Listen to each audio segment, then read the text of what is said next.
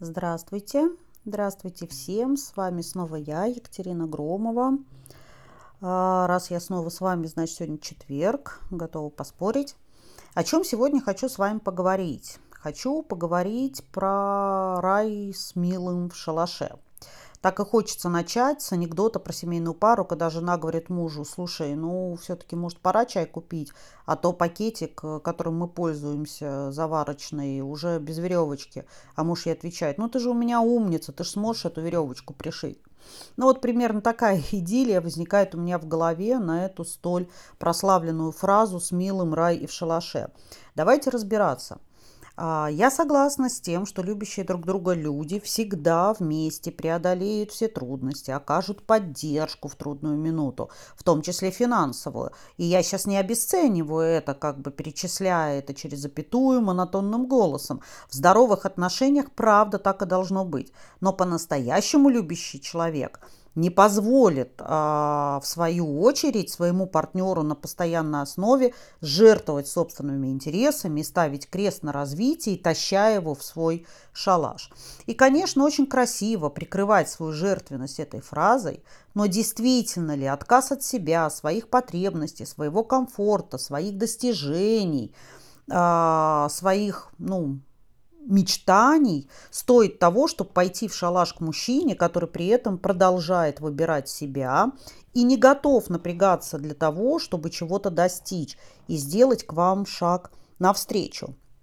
Ну, и одно дело, когда вы, правда, оба студенты или э, только начинающие там научные сотрудники, и шалаш – ваше временное жилище и необходимый э, образ жизни, э, потому что вы еще даже тарелку не успели себе купить. И у вас не просто совместные планы, а согласованные действия по изменению образа жизни, по превращению этого шалаша в дворец и по покупке двух тарелок в ближайшее же время.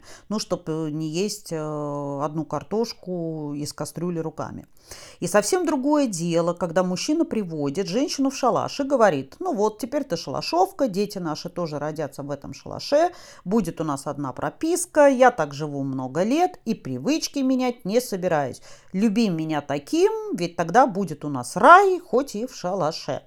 Но он не обязательно должен произнести эту речь, прежде чем перевести вас через порог, но его действия красноречивее любых слов.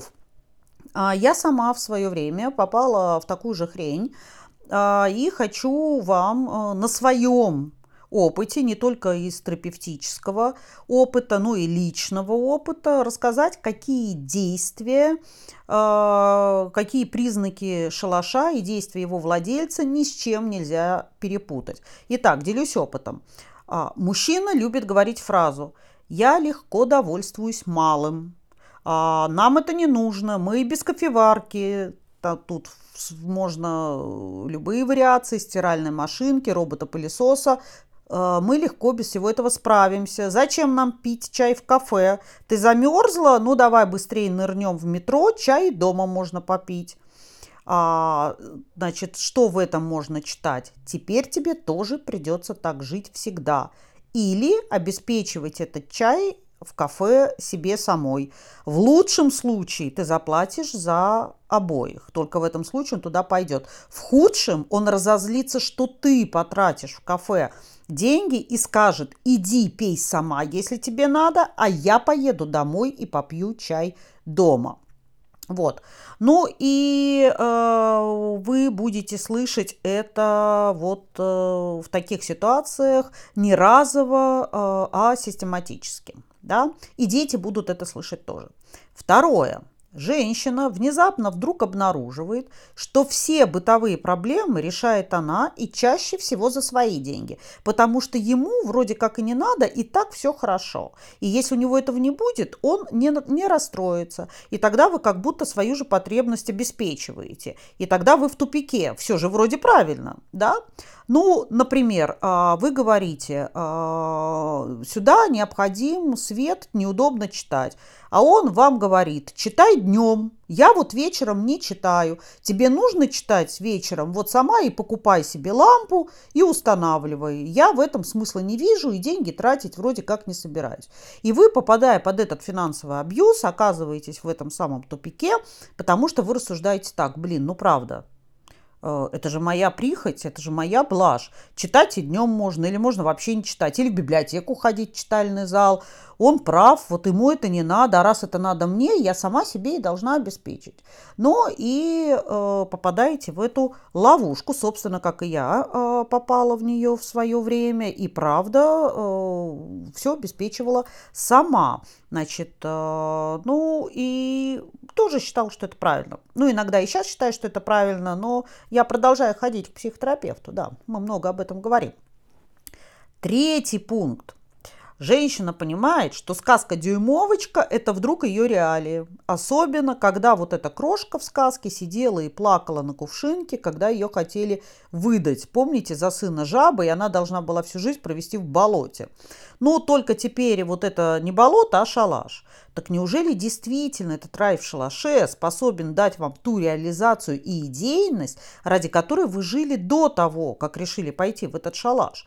Сколько там нужно любиться в этом шалаше, чтобы в какой-то момент встать и сказать, милый, рай закончился, пошла-ка я в свой ад, у меня там проведено электричество, газ, водопровод, интернет, есть свет и тарелки, адью. Да? Ах, аксиома. А, друзья мои, мужчина должен иметь достаточно материальный ресурс для того, чтобы не только обеспечить себя, но и свою женщину и детей, которых они планируют или вместе уже родили. Сейчас не те времена, когда крепостные работали в поле за тарелку супа, и всегда есть возможность найти еще одну работу, взять подработку, учиться и осваивать новую профессию. Э, это можно даже уже онлайн. Если это не так, то из шалаша вам не выбраться примерно никогда. Или идеология «деньги в семье зарабатывает тот, у кого это лучше всего получается», станет точно и вашим опытом. Да? А, ну, то есть и вашим это, и моим, и вашим тоже. И этим тем у кого это лучше получается, будете именно вы. И если вы готовы, то добро пожаловать в шалаш с любимым. Но готовы не в варианте самоотверженного, как клятва перед ЗАГСом, ой, в ЗАГСе. Я готова и в горе, и в радости, и в беде. Вот, я уже забыла, как она звучит.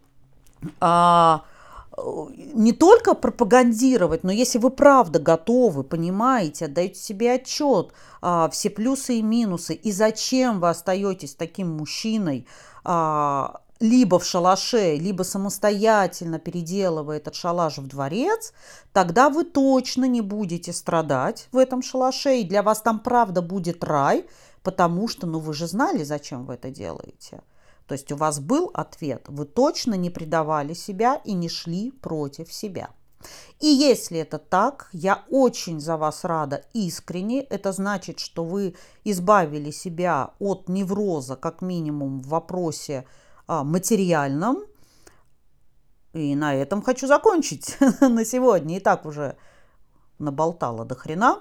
А, я с вами прощаюсь э, на этом. Думайте, пожалуйста, слушайте э, снова и снова этот подкаст. Задавайте себе вопросы, находите на них ответы.